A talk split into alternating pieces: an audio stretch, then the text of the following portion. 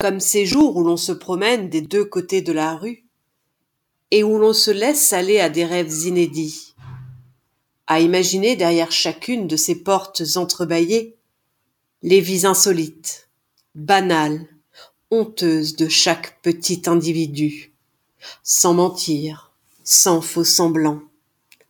Tout, sauf une lumière crue qui les dévoilerait au grand jour. Préférer une lumière tamisée, propice à la rêverie.